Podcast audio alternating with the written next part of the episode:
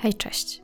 Ja mam na imię Kasia, a ty słuchasz Obłęd Podcast, w którym poruszam tematy zaburzeń odżywiania, moich 13 lat życia z nimi, ale także samorozwoju, budowania samoświadomości i wszystkiego, co sprawia, że jestem takim człowiekiem, a nie innym. Niewiele ludzi ma świadomość tego, że zaburzenia odżywiania nie są tylko chorobą, która wywiera wpływ na tą jednostkę chorującą. I jest to taki aspekt mojej choroby, z którego nie zdawałam sobie kiedyś sprawy, szczególnie w tych początkowych jej etapach. I byłam święcie przekonana o tym, że to tylko i wyłącznie moja sprawa, mój problem, który dotyka bezpośrednio mojej osoby, który nie ma też absolutnie żadnego wpływu na najbliższych mi ludzi. I dziś wiem, jak ogromnie się myliłam. W momencie, gdy ja zmagałam się z własnymi demonami, chorował także cały mój dom i najbliżsi mojemu życiu, moi rodzice i ci ludzie, którzy mnie wtedy otaczali, zostali wciągnięci w ten obłęd i zostali w niego wciągnięci bez pytania o zgodę. I Dziś nie jestem z tego absolutnie dumna, ale gdybym mogła i bym potrafiła zmienić czas, na pewno bym to zrobiła, bo, bo nikt chyba nie chce, żeby najbliżsi mu ludzie cierpieli z tego powodu, z czym wy się mierzycie. No ale niestety to jest niemożliwe i to, co jedynie mogę zrobić, to zmienić swoją teraźniejszość i zadbać o przyszłość ale dziś jestem bogatsza o jakieś doświadczenia i, i jakąś wiedzę. I nią chciałabym się dzisiaj z Wami podzielić. Będą to spostrzeżenia i, i wskazówki odnośnie tego, w jaki sposób można i zdecydowanie w jaki sposób nie należy komunikować się z osobą chorą i też jakich zdań lepiej unikać, jakie zdania lepiej kierować. I nie wiem, czy komukolwiek pomoże to w jakikolwiek sposób. Nie wiem, czy dam tutaj wystarczający pogląd na to, w jaki sposób można obchodzić się z takimi osobami, ale ostatnio usłyszałam bardzo mądre zdanie i właśnie je teraz zacytuję. Nie możemy wymagać od ludzi zrozumienia, jeśli nie zrobiliśmy nic, żeby nas zrozumieć. I ja, jako osoba chora, jako osoba, która jest na jakimś etapie zdrowienia, ale zmaga się z tym problemem od tylu lat, po prostu będę starała się Wam przybliżyć to, w jaki sposób funkcjonuje ta głowa tej osoby chorej. Być może pokazać perspektywę właśnie osoby chorej, która może jest inna niż Wy, którzy myślicie racjonalnie. Być może to pomoże Wam najbliższym osobom, osób zmagających się z zaburzeniami odżywiania, lepiej zrozumieć osoby chorujące ale też nauczyć się w jaki sposób gdzieś tam z nimi prowadzić dialog, bo to nie jest łatwa sprawa. Ja sobie zdaję z tego sprawę, ponieważ jak patrzę z perspektywy czasu na rozmowy, które były prowadzone ze mną, no to moje rozumienie tego tematu teraz, a wtedy występuje zupełnie na innym poziomie. Myślę, że ten materiał może być przydatny i może być pomocny, i mam nadzieję, że wyciągniecie z niego jak najwięcej. Zanim przejdziemy jednak do sedna odcinka, to będzie mi niezmiernie miło, jeżeli wystawicie mu ocenę, tak żeby mógł dotrzeć do szerszego grona odbiorców i tym samym do ludzi, którzy po prostu tego potrzebują. A tymczasem zapraszam już Was do właściwej części. Z wczesnego etapu mojej choroby nie pamiętam zbyt wiele i może to być spowodowane tym, że jest to po prostu tak ciemny okres mojego życia, że wyparłam go z podświadomości, ale ta marna egzystencja była też podsycona otumanieniem od leków. I dlatego też być może te leki, które miały tłumić we mnie emocje, stłumiły we mnie wszystko. I po prostu te rzeczy mi się e, zacierają, więc być może właśnie te leki były wtedy bardzo skuteczne, jak widać. To, co jednak pamiętam bardzo wyraźnie, to dużo łez, strachu, kłótni, frustracji, błagań, próśb. I nie jest proste funkcjonować w takiej rzeczywistości zarówno mnie jako osobie chorującej, jak i mojej rodzinie. Czego w tamtym czasie mi brakowało? Empatii, zrozumienia, łagodności. I to były takie rzeczy, które po prostu we mnie były i których ja nie potrafiłam znaleźć w osobach mi bliskich. Ale dlaczego? Jak można obchodzić się łagodnie z osobą, która na waszych oczach po prostu umiera? No, no, no kurczę, nie da się, no. W rodzinach wzbiera frustracja, ponieważ chcą pomóc, ale nie wiedzą jak. Czasem są przymusowo gdzieś tam y, popychani do takich kroków, do robienia niełatwych dla nich rzeczy. Na przykład, nie wiem, umieszczania osób w ośrodkach, jakichś szantażach, żeby uratować tylko życie, jakieś przymusowe dokar dokarmianie. To nie są rzeczy, z którymi ci ludzie czują się komfortowo. Ja bym się nie czuła, musząc zmuszać kogoś do czegoś, czego on nie chce, tylko dlatego, że widzę, jak na moich oczach po prostu ta osoba się samo unicestwia. Nigdy nie byłam w tej sytuacji z, z, poziomu osoby, która obserwuje tylko e, osobę bliską chorą na zaburzenia, więc nie jestem w stanie powiedzieć, co te osoby czują, ale dzisiaj będąc na zupełnie innym etapie życia, mojej choroby, w etapie zdrowienia i jakby z takiego dystansu widzę, jakie ogromne obciążenie i życie właśnie w tym strachu mają te rodziny. Podczas gdy kilkanaście lat temu myślałam tylko o tym, że wszyscy są przeciwko mnie, że mnie nie rozumieją i że chcą tylko i wyłącznie mnie utyć. I, i to jest ich nadrzędny cel. I ja byłam jak taki tyran w domu, który nagle wprowadził całą swoją rodzinę w rządy anoreksji. Wszystko, całe życie i całe funkcjonowanie rodziny zostało po prostu podporządkowane moim zaburzeniom, moim schematom. I moja rodzina o to nie prosiła. I nie błagali mnie o to, oj Kasia, bardzo bym chciał, żebyś chorowała, bo to sprawi, że coś. No nie, jakby nikt o to nie prosił, ale moi bliscy zostali w to wprowadzeni drogą przymusu. Wyobraźcie sobie taką sytuację. Jedziecie na zakupy spożywcze razem z mamą, jako że jesteście jeszcze nastolatkami, tak? Więc jedziecie sobie z mamą. Podczas tych zakupów wasza rodzicielka obchodzi się z wami jak z nieoswojonym wierzątkiem, ale też z taką nadzieją w oczach, że być może te zakupy nie skończą się kolejną awanturą. I jesteście w drugiej alejce tego sklepu. Koniec. Stop. Musicie biegiem i szybko wracać do domu. Dlaczego? Dlatego, że nadeszła godzina posiłku. I wasza wystraszona mama rzuca zakupy i biegiem bierze was pod pachę i pędzi na złamanie karku do domu, bo wie, że jeżeli spóźnicie się minutę, to 34-kilogramowa córka po prostu nie zje posiłku. A to będzie już trzy kroki bliżej do śmierci. I wiem, że brzmi to jak absurd, ale to była moja rzeczywistość i mojej współchorującej mamy. I mam ciary dzisiaj, jak o tym mówię. Myślę jednak, że to taki życiowy przykład, który pokazuje, że choroba nie dotyka tylko jednostki, ale ma też wpływ na całe środowisko, w jakim osoba chora po prostu funkcjonuje i się znajduje. I ciężko, naprawdę ciężko jest mi się dziwić dziś silnym reakcjom, łzom, jakimś błaganiom. Ludzie, którzy was otaczają, nierzadko toczą walkę o wasze życia i cholernie boją się, że im się po prostu to nie uda.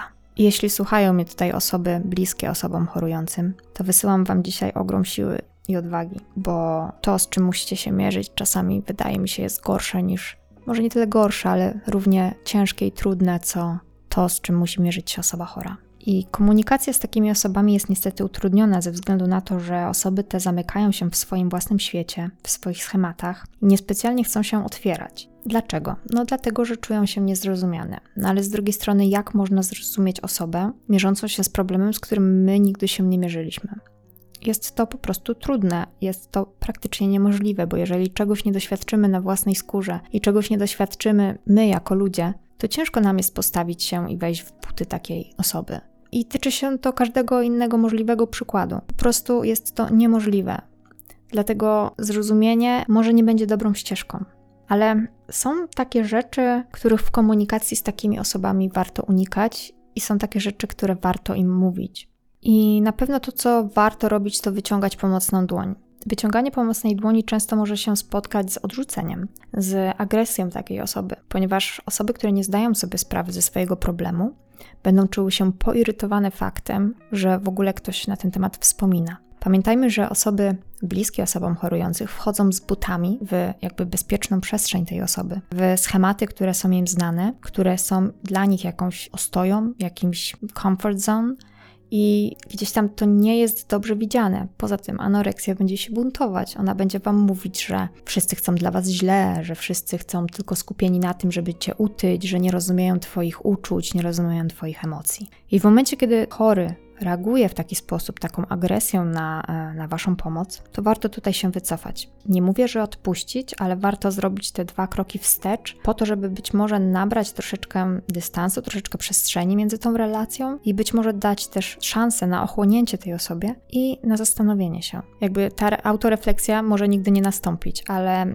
jeżeli emocje nieco opadną, to można następnie podejść po raz kolejny do tej rozmowy, ale takie tworzenie gdzieś tam takiego parcia i, i, i naciskanie w danym momencie, jeżeli ta osoba wyraźnie wykazuje sprzeciw, po prostu poprowadzi tylko i wyłącznie do awantury i do zburzenia takiej poczucia bliskości i bezpieczeństwa w tej relacji. Więc to, co jest moim zdaniem kluczowe, to właśnie stworzenie takiej bezpiecznej przestrzeni. Stworzenie bezpiecznej przestrzeni i bliskości, po to, żeby gdzieś tam tej osobie pokazać, że zależy nam na niej, że to ona jest dla nas ważna. I to, co chciałabym też podkreślić, to fakt, żeby samych siebie nie wrzucać w taki kołowrotek błędnego myślenia o tym, że to wy jesteście winni temu, że druga osoba choruje, że wy jesteście nieskuteczni w swojej pomocy, że to wasza wina, to nie jest wasza wina. To, że dana osoba mierzy się z danym problemem, nie jest gdzieś tam bezpośrednio spowodowane waszym działaniem, i też musicie zdać sobie sprawę z tego, że jeżeli osoba nie chce pomocy, to my jej siłą nie przymusimy. I ja wiem, że ciężko jest patrzeć na osobę, która znika wam w oczach i umiera wam na, po prostu na, na oczach,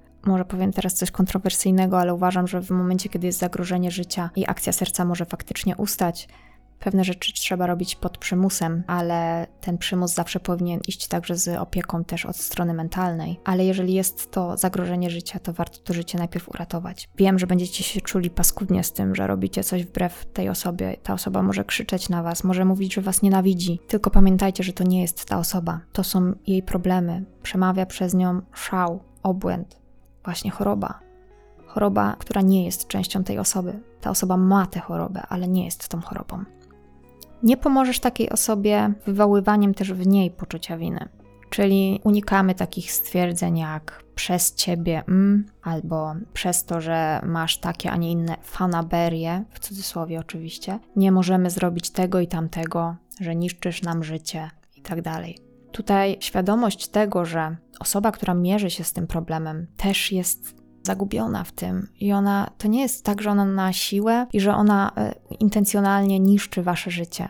Nie, ona tego nie chce i gwarantuję wam, że poczucie wstydu i poczucie winy w tym zakresie jest ogromne, bo ja pamiętam, jakie ogromne poczucie winy towarzyszyło mi. Ja słuchajcie, nie potrafiłam sobie pomóc, nie potrafiłam ułożyć sobie w głowie pewnych rzeczy i widziałam, jak realnie krzywdzę najbliższych mi ludzi. To nie było proste. Jakby cała ta relacja nie jest prosta, ponieważ ponieważ no, choroba nie jest nigdy prosta. Ja wiedziałam, jak ja niszczę wszystko dookoła siebie i idę jak tornado, a byłam bezradna, bo nie wiedziałam, co zrobić, żeby pomóc sobie, nie wiedziałam, co zrobić, żeby nie, nie wywoływać smutku w oczach mojej mamy na przykład. Więc takie wywoływanie i wzbudzanie poczucia winy osobie chorej nie będzie dobrym rozwiązaniem. Dobrym rozwiązaniem nie będzie także działanie za jej plecami. I tutaj mam na myśli to, że nie możecie spowodować w takiej relacji, że dana osoba chora przestanie wam ufać, bo na przykład będzie bała się, że wiecie, że zrobicie jej posiłek i na przykład przemycicie tam, nie wiem, trzy łyżki masła, tak? Bo ja miałam takie poczucie w relacji z moją mamą, która przejmowała moje żywienie na tamten czas. I ja słuchajcie, panicznie bałam się tego, że ona doda mi coś do jedzenia, czego ja nie poczuję ale co będzie jakby dodatkową kalorycznością. I to nie było dobre rozwiązanie. W sensie, okej, okay, jakby pamiętam o tym, że walczymy o ludzkie życie i o ludzkie zdrowie, ale jeżeli zburzycie takie poczucie bezpieczeństwa i poczucie zaufania do tego, że dana osoba może Wam zaufać, to wydaje mi się, że spalicie wszystko gdzieś tam na wstępie. Więc nie oszukujemy, mówimy jak jest. Uważam, że to po prostu nie jest dobre rozwiązanie ale tak jak też chciałabym podkreślić, ja nie jestem ekspertem, jestem tylko osobą, która choruje, więc, więc być może to jest jakieś rozwiązanie, ale w takiej relacji prywatnej, w takiej relacji rodzicielskiej na przykład, e, oszukiwanie na dłuższą metę nie zdaje egzaminu. To, co nie zdaje egzaminu także, to zmuszanie do jedzenia. Można zachęcać, można odwracać uwagę od jedzenia, można odwracać uwagę danej osoby od samego aktu posiłku, ale nie można, i moim zdaniem to jest bardzo duży błąd, jeżeli groźbami, ultimatum, obietnicami będziemy wywoływać takim szantażem emocjonalnym po prostu jedzenie. Ma jakby, ja wiem, że to jest desperacja często, gęsto, ale to nie daje rezultatu, bo im bardziej wy naciskacie, tym bardziej anoreksja mówi: Haha, jesteś przeciwko mnie, to ja ci teraz pokażę. I nie mówię tutaj, żeby odpuścić i żeby nie proponować, ale warto zachęcać, warto mówić: Będę ci w tym towarzyszyć. Wiem, że jest ci trudno, jestem obok, jeśli będziesz chciał porozmawiać. Warto też zwrócić na to uwagę, jak zachowujecie się podczas posiłku. Mnie bardzo raziło to, że podczas posiłku wszyscy wpatrywali się we mnie, patrzyli mi na ręce, patrzyli na talerz, drżeli, czy ja w ogóle coś dzisiaj zjem, czy nie zjem. Rozumiem wasz ból i rozumiem waszą obawę, ale musicie trochę być aktorami w tym momencie. Próbujcie przekierować rozmowę na wszystkie inne tematy, które nie dotyczą jedzenia które nie dotyczą tego, co aktualnie robicie przy stole, które nie dotyczą wagi, nie dotyczą wyglądu, nie dotyczą właśnie tego przymuszania, o którym mówiłam wcześniej. Mówcie o nawet kurczę o pogodzie, o wszystkim innym, co tylko nie jest związane z jedzeniem, wyglądem, wagą. Jeżeli będziecie zabawiać taką osobę rozmową, być może odciągniecie troszeczkę jej uwagę i to pomoże tej osobie w jakimś łatwiejszym przejściu przez ten cały akt. I to, co ostatnie, co chciałabym podkreślić, to to, że jeżeli używasz właśnie gruźb i oczekujesz jakichś obietnic, to często, jeżeli dana osoba jest w takim mocnym ciągu i w aktywnej fazie swojej choroby, to ona może ci powiedzieć, że obiecuje, może się poddać tym groźbom, ale to nie jest rozwiązanie na dłuższą metę. Na te groźby i na te obietnice ta osoba w końcu zareaguje buntem, bo zbuntuje się jej choroba. Co więc możesz zrobić, żeby pomóc tej osobie? Oferuj bliskość. Mm, możesz nie rozumieć danego problemu, ciężko będzie, żebyś go zrozumiał, zrozumiała, ale możesz zaoferować takiej osobie obecność i bliskość. I to jest mega ważne, bo można powiedzieć: Słuchaj, nie rozumiem tego problemu, nie rozumiem, bo tego nie przeżyłem, ale jeżeli będziesz chciał porozmawiać, to spróbuję pomóc ci po prostu najlepiej, jak potrafię okazanie takiego zrozumienia, takiego szacunku do tej osoby. Nie mówię, że szanujemy tutaj chorobę, ale szanujemy uczucia tej osoby. Jest mega ważne. Ta bliskość jest super potrzebna, bo tak jak mówię, możecie nie rozumieć tego problemu, ale jeżeli pokażecie, że jesteście na tyle otwarci, że być może będziecie chcieli zrozumieć, albo chociażby podarować tej osobie coś, czego ona potrzebuje, to będzie naprawdę bardzo wartościowe. Ważna jest tutaj też atmosfera podczas posiłku. Staraj się budować pozytywną atmosferę, żeby ten posiłek nie kojarzył się tylko i wyłącznie z czymś złymi, negatywnymi emocjami, ale takim aktem, który będzie otoczony właśnie taką bliskością i zrozumieniem i cierpliwością przede wszystkim.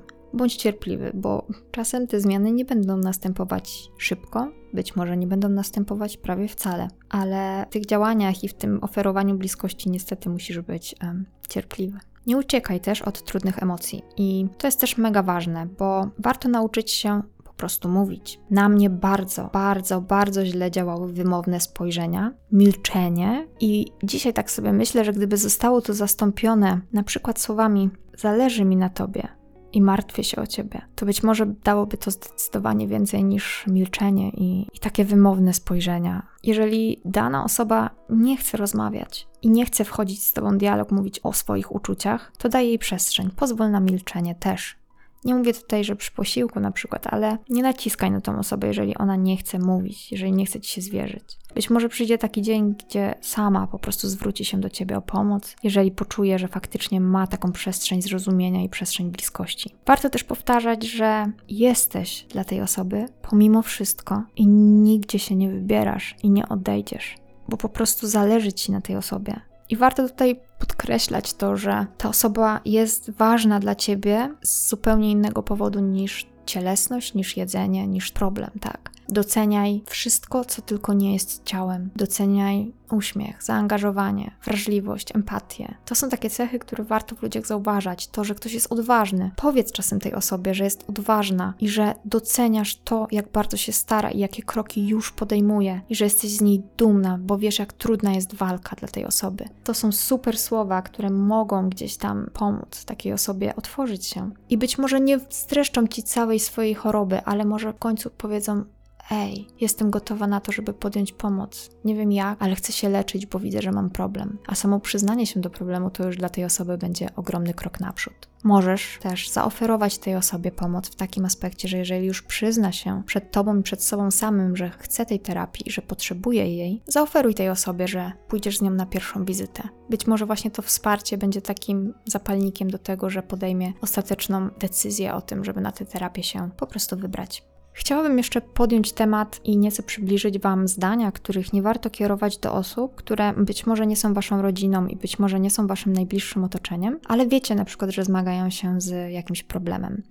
I Podkreślę tutaj też to, że moim zdaniem takich zdań nie warto kierować do kogokolwiek, niezależnie od tego, czy ta osoba mierzy się z zaburzeniami, czy nie mierzy, czy w ogóle nie wiemy, z czym ona się mierzy. Bo tak jak mówię, nigdy nie wiemy, jaki bagaż doświadczeń i co dany człowiek nosi w swoim plecaku doświadczeń życia. Być może ta osoba mierzyła się kiedyś z zaburzeniami odżywiania, być może wcale nie mierzyła się, ale te słowa ją dotkną. Dlatego to, czego na pewno nie warto mówić, to jesteś jak skóra obleczona kośćmi, ale ty jesteś chuda. Są to takie zdania, które umacniają osobę chorą w jej działaniach. Dlaczego? No dlatego, że czuje się zauważona, dlatego, że ktoś zauważa efekty jej działań. Jest chuda, więc co? No super, idziemy w to dalej, no bo przecież dobrze robi, tak? Nie. Tak samo nie mówimy w drugą stronę. Dobrze wyglądasz. Albo straciłaś na wadze, wyglądasz świetnie. Możesz mieć wszystko, wszystko będzie na tobie dobrze wyglądać. Wyglądasz tak zdrowo. I wiele ludzi uważa te rzeczy za komplementy, natomiast w głowie osoby chorej pojawia się zupełnie inne myślenie niż u osoby zdrowej, ponieważ osoba chora pomyśli: o mój Boże, wyglądam dobrze, wyglądam zdrowo, czyli co? Przytyłam, spasłam się jak świnia, więc co muszę zrobić? Wrócić na poprzednie tory autodestrukcji. No, tak działa chory mózg i warto sobie zdać z tego sprawę, że słowa po prostu potrafią czasem zranić i otworzyć w danej osobie jakieś rzeczy, które niekoniecznie są zdrowe i niekoniecznie wiążą się ze zdrowymi schematami myślowymi. To, czego też nie akceptuję, i takie zdania, które mnie po prostu prowadzają w szał, to jest, to wszystko jest w Twojej głowie. Przecież to tylko jedzenie. Poszukujesz atencji. Nie wyglądasz na, na chorą, albo nie jesteś wystarczająco chuda, żeby być chora. I myślę, że tutaj nie muszę mówić, dlaczego takich zdań po prostu nie mówimy. Są one obrzydliwe, są one fatalne i, i po prostu dla mnie są poza jakąkolwiek skalą rozumienia. Ja nie wyrażam zgody na takie mówienie o innym człowieku, nie wyrażam zgody na to, żeby zwracali się do mnie tak inni ludzie. Bo tak jak mówię, zaburzenia odżywiania to paskudna choroba która prowadzi do śmierci często. I takie komentarze i skupianie się na cielesności drugiej osoby, kiedy nie jest w najlepszym momencie swojego życia, nie działa tak naprawdę w żaden sposób lecząco i wspierająco. Na sam koniec chciałabym przekazać to, że słowa naprawdę mają ogromną moc. Słowa potrafią wspierać, ale słowa też potrafią ranić, potrafią być dobre i potrafią wbijać nas na absolutne niziny naszej egzystencji. I to, w jaki sposób mówimy do osób, w jaki sposób mówimy do drugiego człowieka, być może dla nas nie ma takiego dużego znaczenia, ale dla takiej osoby, która mierzy się z problemami, ma bardzo duże znaczenie. I słowa potrafią często spowodować straszne skutki, straszne zamknięcie i coś, co może wydawało nam się jakieś zupełnie bez znaczenia, jakieś pobłażliwe i palnęliśmy coś tak po prostu, dla innej osoby może oznaczać koniec świata. Dlatego to, z czym dzisiaj chciałabym Was zostawić i do czego chciałabym Was dziś zachęcić, to do tego, żeby przyglądać się temu, co mówimy do drugiego człowieka. Przyglądać się temu, czy komentarze, komplementy, które dajemy innym ludziom, o ile już w ogóle je dajemy, to, to już jest w ogóle niesamowita sprawa, ale jeżeli już komplementujemy daną osobę, to czy mówimy o jej spojrzeniu na świat, czy mówimy o wszystkich innych aspektach, które nie są związane z ciałem, z urodą. Jakby naprawdę jesteśmy na tyle wielowymiarowymi jednostkami, że nasz wygląd to owszem jest to, co widzimy na początek. I bardzo trywialnym jest komentowanie po prostu tego, co widzą nasze oczy. Ale jeżeli będziemy potrafili zajrzeć w głąb człowieka, jeżeli będziemy potrafili spojrzeć tam, gdzie nie dociera nasz wzrok, ale tam, gdzie dociera nasze serce, to być może świat będzie piękniejszy i będzie łatwiej po prostu budować poczucie bliskości.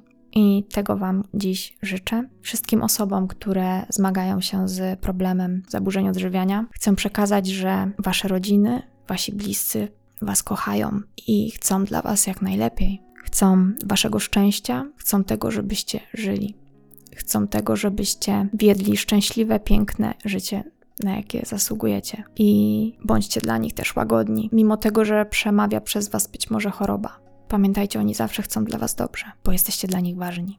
A Wam, drodzy bliscy, którzy jesteście obok tego wszystkiego, życzę Wam bardzo dużo siły do wytrwałości i do cierpliwości tych działaniach, które być może pomogą bliskiej Wam osobie stanąć na nogi. Wiem, że to jest strasznie trudne, byłam w tym momencie i wiem, jak trudne to było dla moich rodziców i dla mojej w ogóle rodziny i bliskich mi osób. I wiem, że to trudne, ale musicie być silni i starajcie się budować zaufanie, starajcie się budować bliskość, bo wydaje mi się, że to jest klucz do tego, żeby jakoś w tym szale i w tym obłędzie po prostu przetrwać. Tak jak słyszycie, dla mnie to był bardzo trudny odcinek, ponieważ wracam myślami do rzeczy które po prostu teraz na dzień dzisiejszy bym zmieniła, ale to jest osadzone w przeszłości. Na nią nie mam już wpływu. Mam natomiast wpływ na to, jak wygląda moja teraźniejszość i przyszłość. Mam nadzieję, że jeżeli ty nie widzisz w tym momencie dla siebie nadziei, to zyskasz siłę do tego, żeby znaleźć w sobie tę siłę do tego, żeby zawalczyć o swoje życie i o swoje szczęście, bo inne życie ci się nie przydarzy, innego życia nie przeżyjesz,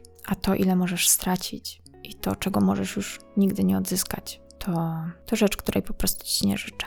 I wierzę w to, że znajdziesz w sobie tę siłę.